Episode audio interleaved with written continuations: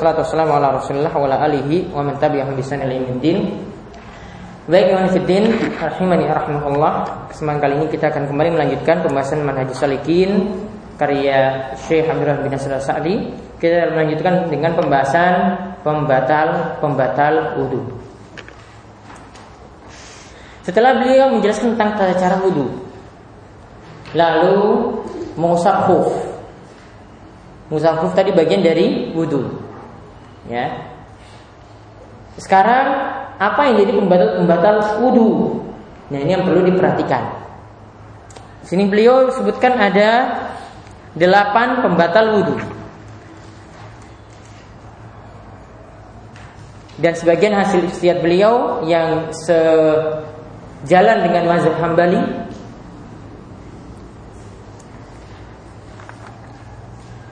Tapi nanti ada penjelasan yang manakah dari pembatal-pembatal ini yang lebih rojih, yang lebih kuat berdasarkan dalil yang tentu yang lebih sahih. Baik kita lihat pada poin ketiga delapan beliau katakan ya bab bab nawaqidul wudu pembatal-pembatal wudu yaitu yang pertama al kharij min sabi minas sabilaini mutlaqan. Segala sesuatu yang keluar dari dua jalan secara mutlak.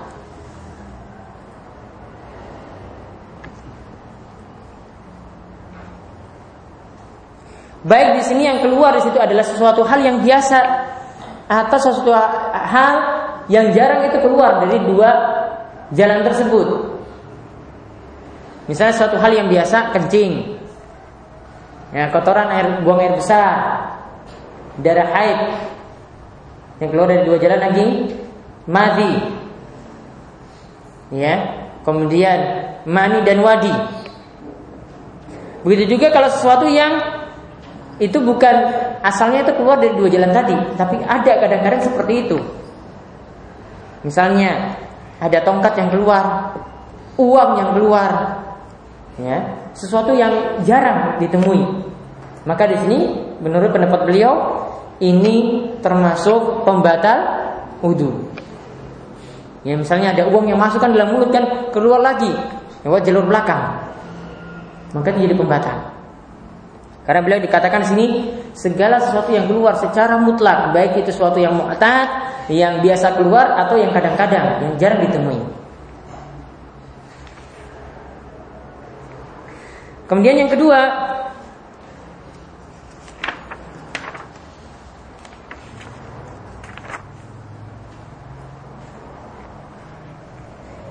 Ya mengenai pembatal pertama itu beliau berdalil dengan ayat ini dapat kita lihat dari ayat Al-Qur'an auja ahadum minkum ghaid nanti akan beliau sebutkan ya tentang ayat tersebut ya surat Al-Maidah ayat 6 nanti akan beliau sebutkan di akhir. Kemudian yang kedua yang termasuk pembatal wudhu adalah waddam al-kathir wa nahwuhu yaitu ketika keluar darah yang banyak atau semacamnya ketika keluar darah yang banyak atau semacam ini.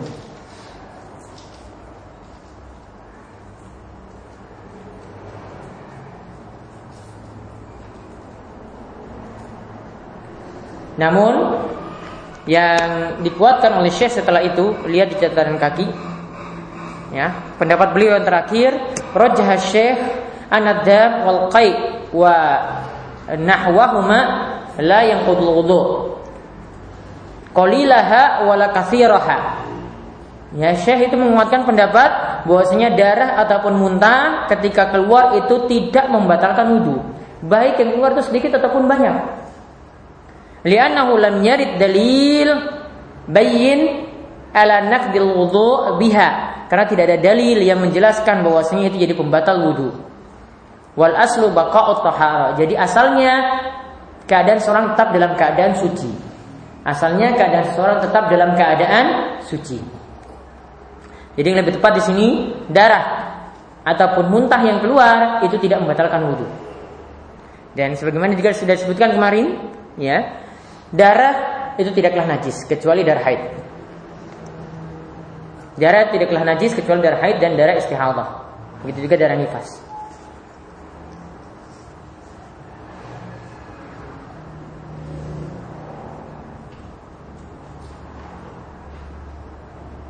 Kemudian yang ketiga yang termasuk pembatal zawalul akli binaum ghairihi hilangnya akal karena tidur atau selainnya atau selain itu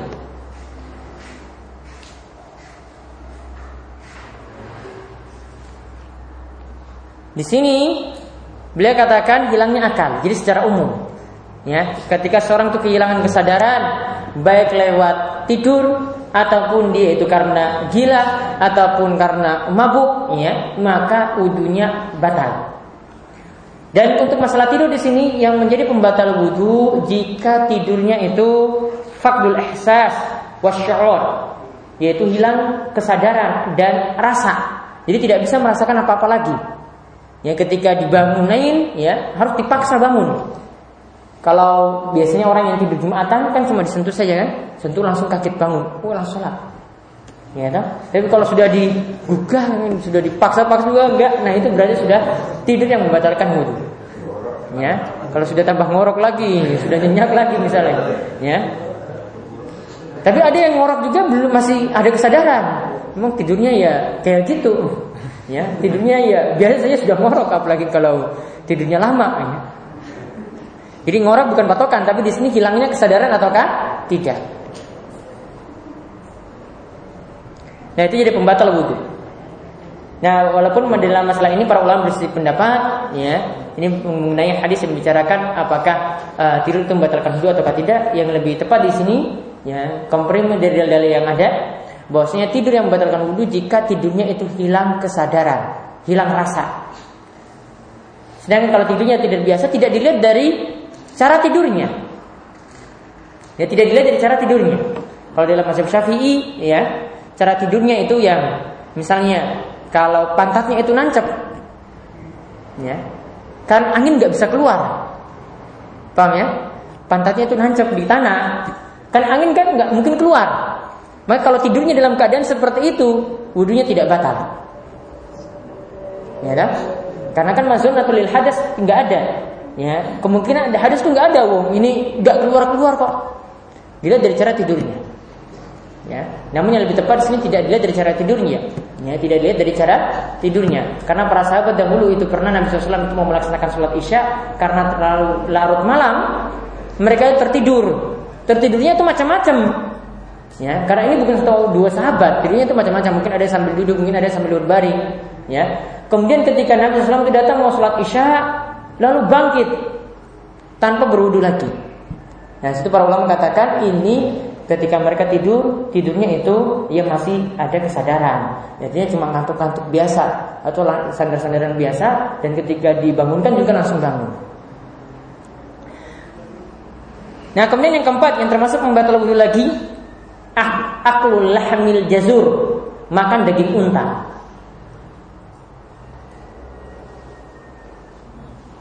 Jazur di sini adalah ibil unta.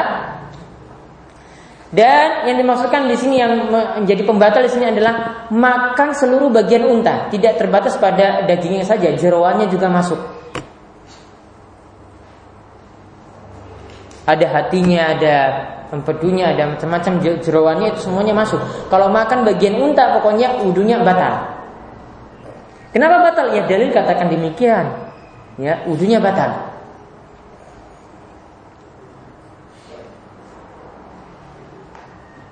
Jadi ada keistimewaan-keistimewaan unta, maksudnya khususan unta dibandingkan hewan yang lainnya. Tadi makan dagingnya udunya batal. Kemudian tidak sah sholat di tempat mendurungnya unta.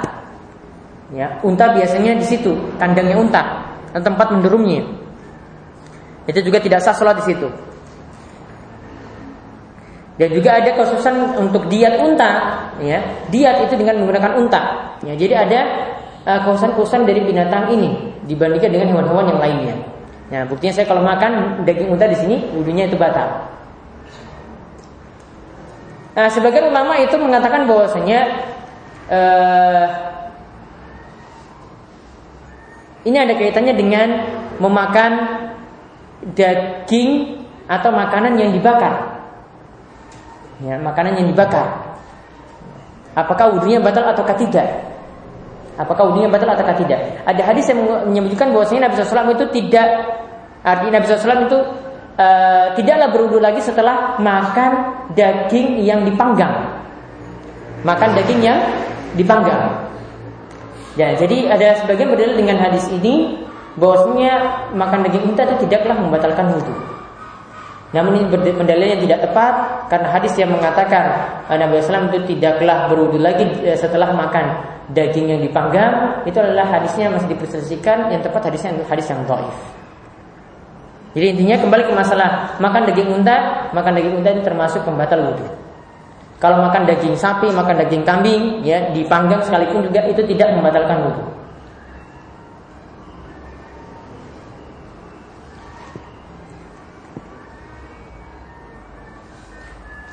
Kemudian yang kelima, wa mas'ul wa mas'ul mar'ah bisyahwah.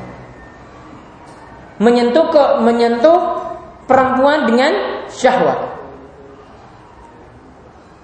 Namun yang rojih, yang lebih tepat dalam masalah ini, ya, sini ada tiga pendapat di antara para ulama. Yang pertama, yang mengatakan wudhunya itu batal ketika menyentuh perempuan seperti dalam mazhab Syafi'i. Yang kedua, yang mengatakan wudhunya tidak batal sama sekali. Ya, ini seperti dalam mazhabnya Imam Syaukani. Ya. Kemudian yang ketiga, yang mengatakan bahwasanya dirinci kalau menyentuh wanita itu dengan syahwat wudhunya batal, kalau menyentuhnya tidak dengan syahwat, ya wudhunya tidak batal. Seperti pendapat Syekh Abdurrahman bin Nasir As-Sa'di di sini. Yang lebih tepat, menyentuh wanita tidaklah membatalkan wudhu sama sekali. Ya, karena Nabi SAW itu pernah di antara dalil, ini ada beberapa dalil yang menyebutkan hal ini. Ya, Nabi SAW itu pernah pergi ke masjid, ya, mencium istrinya dengan mencium, mencium istri, syahwat atau tidak? syahwat, ya, mencium istri dengan syahwat. Kemudian beliau tinggalkan begitu saja tanpa mengulangi wudhunya, langsung pergi ke masjid. Begitu juga ketika Nabi SAW itu sholat malam, ya, ketika itu beliau memegang kaki Aisyah, ya, ketika mau turun eh, kaki Aisyah itu selonjor, ya, diangkat. Ketika mau berdiri lagi, beliau lepaskan lagi. Ya, seandainya itu wudhunya batal, seandainya sholatnya itu batal, ya, maka tentu beliau akan batalkan ketika itu lanjutkan sholat dengan wudhu yang baru lagi. Namun ketika itu tidak. Maka di antara alasan-alasan tadi dan juga hukum asal uh, segala sesuatu uh, hukum asalnya sesuatu dalam keadaan suci sampai ada dalil yang mengatakan itu adalah pembatal wudhu. Jadi yang lebih tepat di sini ini laisa bin naqid, ini bukan termasuk pembatal wudhu. Kemudian yang keenam, masul farji menyentuh kemaluan. Ya, menyentuh kemaluan. Di sini uh, kembali kepada dalil-dalil yang mengatakan apakah menyentuh kemaluan membatalkan wudhu atau tidak. Dalam satu hadis Nabi SAW katakan, ya, Man massa zakarahu falyatawadda. Barang siapa yang menyentuh kemaluannya maka hendaklah dia itu berwudu. Dalam hadis Busrah. Kalau dalam hadis Talq bin Ali ya, itu disebutkan bahwasanya Ketika dia tanya, Wah Rasulullah bagaimana ketika seorang itu menyentuh kemaluannya setelah dia itu berwudu? Apakah dia mesti mengulangi wudunya? Kemudian Nabi SAW cuma mengatakan, ya, yang namanya kemaluanmu itu seperti bid atau mingkah, yaitu seperti bagian anggota tubuhmu yang lainnya. Kemaluan seperti telingamu, kemaluan seperti tanganmu, kemaluan seperti kakimu, itu maksudnya. Sehingga perkataan ini menunjukkan bahwasanya yang dimaksudkan oleh Nabi SAW menyentuh kemaluan itu tidak membatalkan wudhu. Ya menyentuh kemaluan tidak membatalkan wudhu. Pendapat yang lebih pertengahan dalam masalah ini ini pendapat Syaikhul Islam Taimiyah, beliau itu rinci. Ya, beliau rinci maksudnya bukan rinci, beliau kompromikan di antara dua dalil yang ada tadi. Beliau katakan bahwasanya menyentuh kemaluan tidak membatalkan wudhu, namun disunahkan untuk berwudhu. Ulama yang lainnya itu katakan ya menyentuhnya dengan syahwat baru membatalkan wudhu, kalau tidak dengan syahwat tidak membatalkan wudhu. Allah alam pendapat yang lebih tepat ya seperti pendapat Syaikhul Islam Taimiyah kompromi dari dalil-dalil yang ada tidak menolak salah satunya. Kita katakan menyentuh kemaluan itu tidak membatalkan wudhu tetapi disunahkan untuk berwudhu. Pendapat Syaikhul Islam Taimiyah. Menyentuh kemaluan itu tidak membatalkan wudhu namun disunahkan untuk berwudhu. Ya perkataan tadi Nabi SAW katakan memasa zakarahu falyatawadda barang siapa yang menyentuh kemaluannya maka hendaklah dia berwudu itu perintah di sini bermakna sunnah tidak wajib Karena dikompromikan dengan dalil yang katakan bahwasanya kemaluanmu itu seperti anggota bagian tubuhmu yang lainnya. Ya, maka dikompromikan seperti itu tidak membatalkan wudhu, namun disunahkan untuk berwudhu ketika menyentuh kemaluan. Bagaimana jika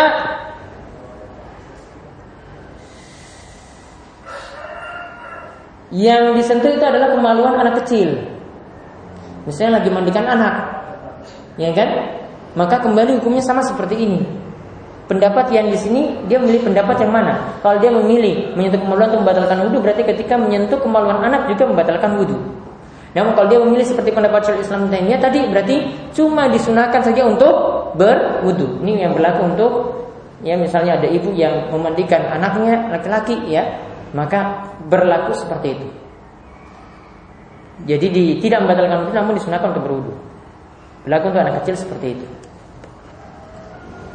Bahkan ada hadis uh, tentang uh, cucu Nabi SAW Al Hasan, ya, ketika itu dia pernah datang kemudian ada yang nyentuh kemaluannya dan tidak lagi berwudu setelah itu. Nah ini masalah yang keenam termasuk pembatal wudhu adalah menyentuh kemaluan ya namun tadi yang rajih uh, ini tidak jadi pembatal namun cuma disunahkan untuk berwudu kemudian yang ketujuh taksilul mayit memandikan mayit itu wudhunya batal. Wudhunya batal.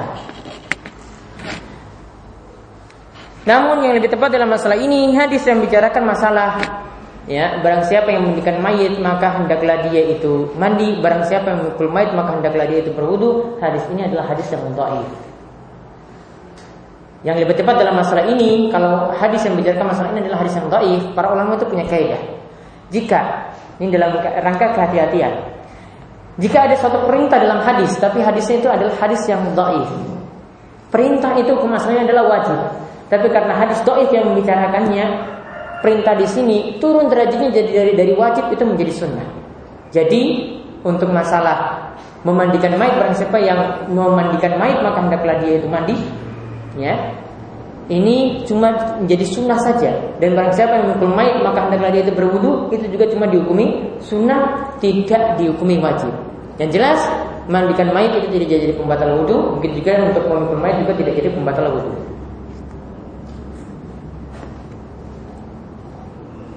jadi untuk yang, memandikan mayat ya tidak diwajibkan untuk berwudu lagi. Ini tidak jadi pembatal.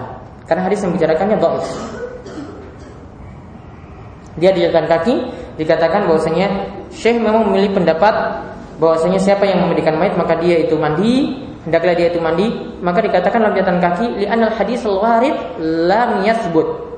Ya hadis yang bicarakan tentang masalah ini tidaklah sahih hadis yang bicarakan tentang masalah ini tidaklah sahih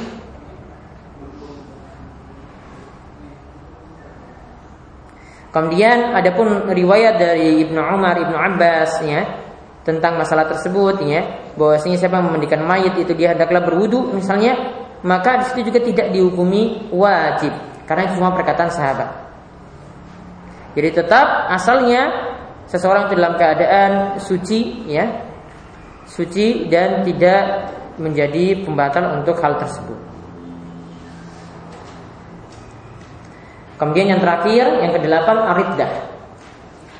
Ya, riddah kata beliau hiya tuhbitul a'mal kullaha. Itu menghapuskan amal seluruhnya. Dan wudhu itu termasuk amalan. Maka kalau seseorang itu murtad keluar dari Islam, wudhunya batal. Kenapa batal? Karena wudhu termasuk amalan. Dan kalau seorang itu murtad, amalannya terhapus. Nah untuk pembatalan-pembatalan tadi beliau sebutkan di antaranya disebutkan dalam tiga dalil ya bahwasanya pembatalan-pembatalan tadi itu menjadi halal tadi termasuk pembatal wudhu tentang masalah buang air besar, buang air kecil ya sesuatu yang keluar dari dua jalan tadi juga termasuk kentut. Yang pertama tadi yang pembatal pertama juga termasuk kentut di situ. Ya, untuk pembatal ini sudah sebutkan dalilnya auja ahadum minkum minal ghaiti aw lamastumun. Ini tentang pembatal-pembatal wudu ya, siap atau konteks kalimatnya seperti itu.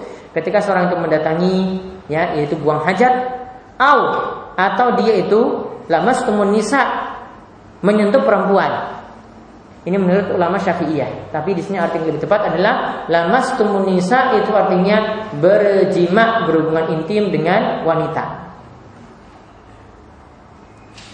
Sehingga tadi dalil ini jadi dalil bagi beliau tadi ya untuk mengatakan bahwasanya menyentuh wanita itu membatalkan wudhu kalau dengan syahwat. Beliau berdalil dengan surat Al-Maidah ayat ayat 6 ini pada kalimat aulamas nisa.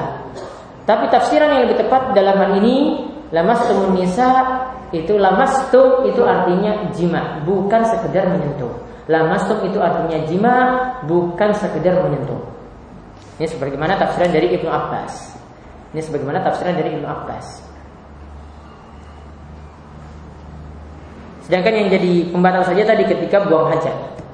Ada sesuatu yang keluar dari dua jalan, maka wudhunya batal.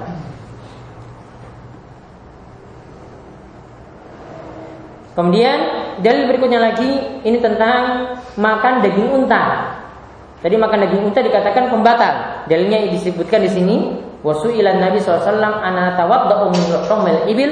Apakah kami mesti berwudu setelah makan daging unta? Maka kata beliau na'am iya. Berarti harus berwudu lagi berarti wudunya batal. Di sini rawahu muslim diriwayatkan oleh Imam Muslim.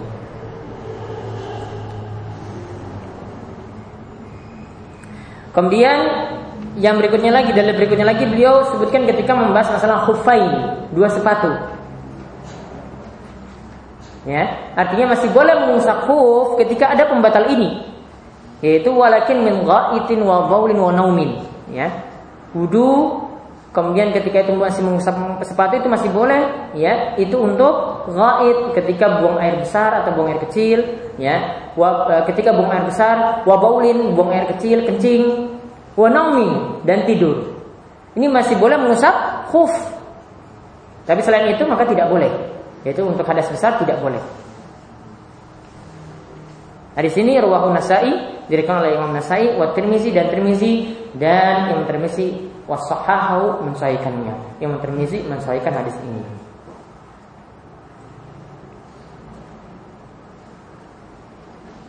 Ya, di sini ada delapan pembatal wudhu yang beliau sebutkan dan di situ di antara dalil-dalil ya yang beliau bawakan untuk masalah tadi.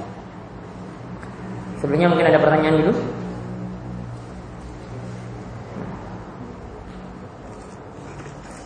Ya,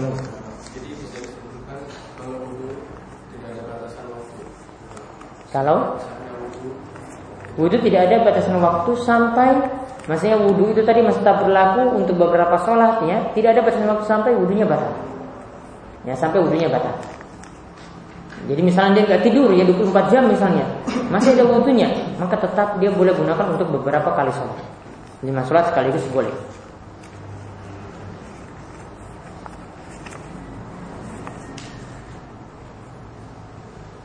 Bahkan kalau dulu para ulama itu kalau belajar mereka itu gunakan wudhu isanya untuk wudhu subuhnya. Artinya tidak tidur berarti.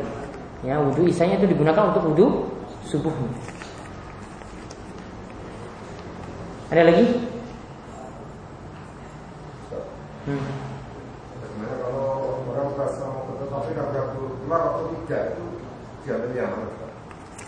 Baik. Ketika seorang itu ragu-ragu, apakah kentut ataukah tidak. Maka pembahasan ini sudah dibahas ya. Nanti lihat di poin ke-13. Ya, poin ke-13 sudah lewat ya. Itu ada hadis yang bisa menjawab masalah tersebut yaitu ketika Nabi SAW itu mendapati seseorang dia itu kerasa sesuatu ataukah tidak dalam sholatnya. Maksudnya terasa tentut ataukah tidak? Maka Nabi SAW katakan la yang sorif jangan engkau batalkan janganlah dia itu membatalkan sholatnya hatta yasma'a sautan aw yajidarihan sampai dia itu mendengar suara kentut atau mencium bau kentut. Jadi apa di sini kesimpulannya? Cukup memegang yang yakin, tinggalkan yang ragu-ragu, tinggalkan was-was. Jadi kalau yakinnya itu belum batal ya berarti belum batal. Namun kalau wah ini kerasa orang? Ya, ini tadi mungkin apa enggak? Wah, ini tadi terasa apa enggak? Terasa apa enggak? Masih ragu-ragu kan? Ragu-ragu, tinggalkan ragu-ragu, ambil yang yakin dirinya masih dalam keadaan suci. Ya, jadi ada kaidah dari para ulama mereka katakan dari hadis ini al yaqinu la yazulu bisyak. Yang namanya yakin itu tidak bisa dikalahkan dengan ragu-ragu. Harus yakin dulu baru sholatnya kita katakan batal. Namun kalau masih ragu-ragu ini tidak bisa membatalkan sholat. Paham? Ada lagi?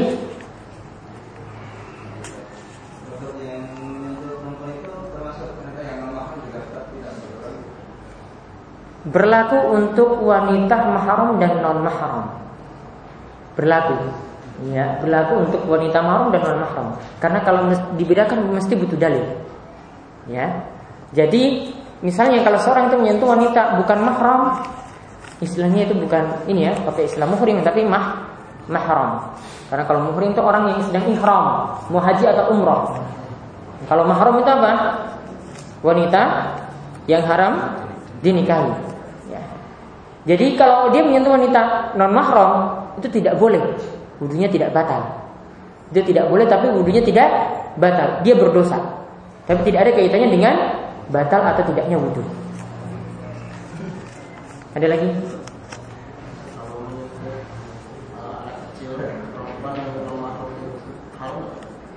Kalau anak kecil tidak masalah.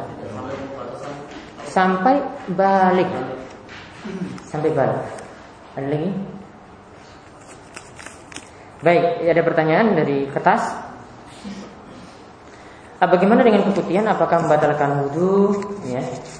Untuk keputihan, di sini tidak sampai membatalkan wudhu. Ya. Yang jadi batal itu ketika uh, keluar darah haid atau nifasnya. Untuk masalah ini ada nanti dalam pembahasan haid. Insya Allah nanti ada di masalah pembahasan haid tentang masalah keputihan. Apakah hukum mengusap khuf bisa disamakan dengan hukum mengusap khimar tadi sudah? Saya menjadi panitia pemotongan hewan kurban. Apakah wudhu panitia itu batal karena memegang daging yang masih ada darahnya? Tadi kesimpulannya tadi darah ya tidaklah najis. Darah tidaklah najis. Yang najis itu cuma darah haid ya atau darah istihadah ataupun darah nifas. Sedangkan darah yang lainnya termasuk juga darah hewan yang halal dimakan juga tidaklah najis. Jadi di sini tidak ada masalah, panitia cukup mencuci tangan saja dengan sabun itu biar hilang baunya dan dia boleh menggunakan wudhu yang ada. Ada lagi? Kalau di sini kembali ke persetujuan para ulama, kalau jumhur ya, kalau di situ ada najis, ya, maka wudhunya jadi batal dia perintahkan lagi berwudhu. Namun pendapat yang lebih tepat Allah alam tidak ada kaitannya dengan membatalkan wudhu kalau seorang itu menyentuh najis. Artinya tidak boleh saja. Namun ketika dia berwudhu hendaklah najis tersebut itu dihilangkan. Ada lagi? Hmm. Ada yang berpendapat alkohol itu najis. Baik. Alkohol itu najis. Baik ini uh, istilah alkohol ini yang perlu dipahami ya. Istilah alkohol itu yang perlu dipahami. Alkohol itu ada beberapa macam jenis. Alkohol itu ada yang minuman keras minuman beralkohol. Alkohol beverage minuman beralkohol.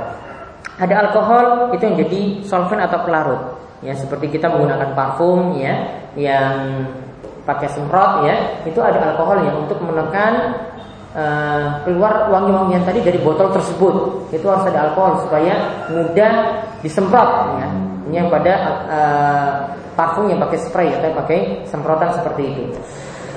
Dan ada beberapa fungsi yang lain.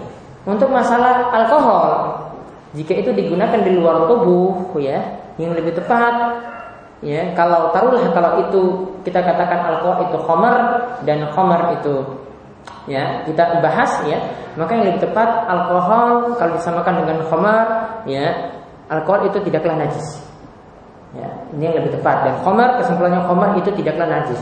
Karena ketika pengharaman khomer, ketika Allah itu turunkan tentang pengharaman khomer, kemudian para sahabat itu membuang khomer di jalan-jalan. Para ulama katakan seandainya khomer itu najis, tentu jalan itu akan dibersihkan karena orang-orang itu mau pergi ke masjid. Ya, karena orang-orang itu pergi ke masjid. Namun itu dibiarkan begitu saya tidak diceritakan itu dibersihkan dari jalan atau tidak. Ya, itu kalau menganggap alkohol itu khamar. Namun yang lebih tepat mengatakan alkohol khamar itu tidak ada dalilnya. mengatakan alkohol itu khamar itu tidak ada dalilnya karena tidak setiap alkohol itu khamar. Kalau alkohol pada minuman keras iya, tapi kalau alkohol pada parfum itu bukan lagi khamar. Nabi SAW katakan mengenai khamar, kullu muskirin khamrun wa kullu muskirin haramun. Setiap yang memabukkan itu khamar dan setiap yang memabukkan itu haram. Standarnya di sini dikatakan Nabi SAW adalah setiap yang memabukkan. Coba sekarang ada parfum ya yang beralkohol. Silahkan dites, diminum. Mabuk ataukah mati? Ya kan? Mabuk ataukah mati? Kalau mati itu kan berarti bukan memabukkan. Itu membinasakan. Ya kan? Gak masuk dalam definisi khamar. Gak masuk dalam definisi khamar maka itu di situ tidak tepat makanya saya katakan hilangkan dulu persepsi alkohol itu khamar itu tidak ada dalilnya silakan nanti datakan buktikan dengan dalil dari ayat Al-Quran ataupun hadis yang mengatakan alkohol itu khamar itu mana tidak ada dalilnya ya sehingga ini perlu dihilangkan semacam itu yang Nabi SAW cuma katakan adalah setiap yang memabukkan jadi standar itu mabuk ataukah tidak Mabuk itu artinya hilang kesadaran, ya. Dan ketika minum itu membuat seorang itu terasa nikmat, itu namanya mabuk. Terasa di surga seperti itu. Ya, maka kalau keadaannya seperti tadi, maka itu masuk hamar, nah itu yang diharamkan. Ya, ini cuma dikonsumsi. Namun kalau untuk penggunaan obat penggunaan di kondisi luar, luar tubuh, nah itu tidak ada masalah. Karena tadi dikatakan khamar itu tidak najis dan lebih-lebih lagi alkohol itu bukan khamar. Adapun nanti dalam campuran makanan itu yang berbeda masalahnya. Yang campuran pada makanan yang berbeda masalahnya. Kalau lagi sholat berjamaah adalah tentu dan itu benar-benar sadar. Misal berjamaah hanya berdua, imamnya yang batal harus bagaimana? Makmumnya harus bagaimana? Nah, imamnya yang batal. Maka kalau imam batal, kalau sholatnya berdua ya sudah berarti tinggal makmum itu seorang diri. Dia tinggal melanjutkan sholatnya, nanti dia ramukan wudhunya kemudian kembali lagi dan dia bisa bermakmum dengan yang tadi sudah sholat. Ya, dia nanti berdiri di samping kanannya, kemudian bermakmum dengan yang tadi sudah sholat tersebut. Kalau tidak ya dia kalau sudah selesai berarti dia mengerjakan sholat seorang diri. Ada lagi tentang membatal wudhu? sholat jamaah batal dalam kemudian jadi makmum itu boleh enggak? Ya tadi makmum melanjutkan sendiri terus melanjutkan makmum yang jadi makmum. Dia datang lagi jadi imam lagi berarti? Ya. Atau jadi makmum? Jadi makmum. Jadi makmum. Boleh seperti itu. Boleh. Baik, uh, kita istirahat lagi sebentar. Ya, nanti setelah jam 10 yang kita lanjutkan lagi untuk pembahasan dua pembahasan berikutnya. Sallallahu alaihi wa sallam Muhammadin wa ala alihi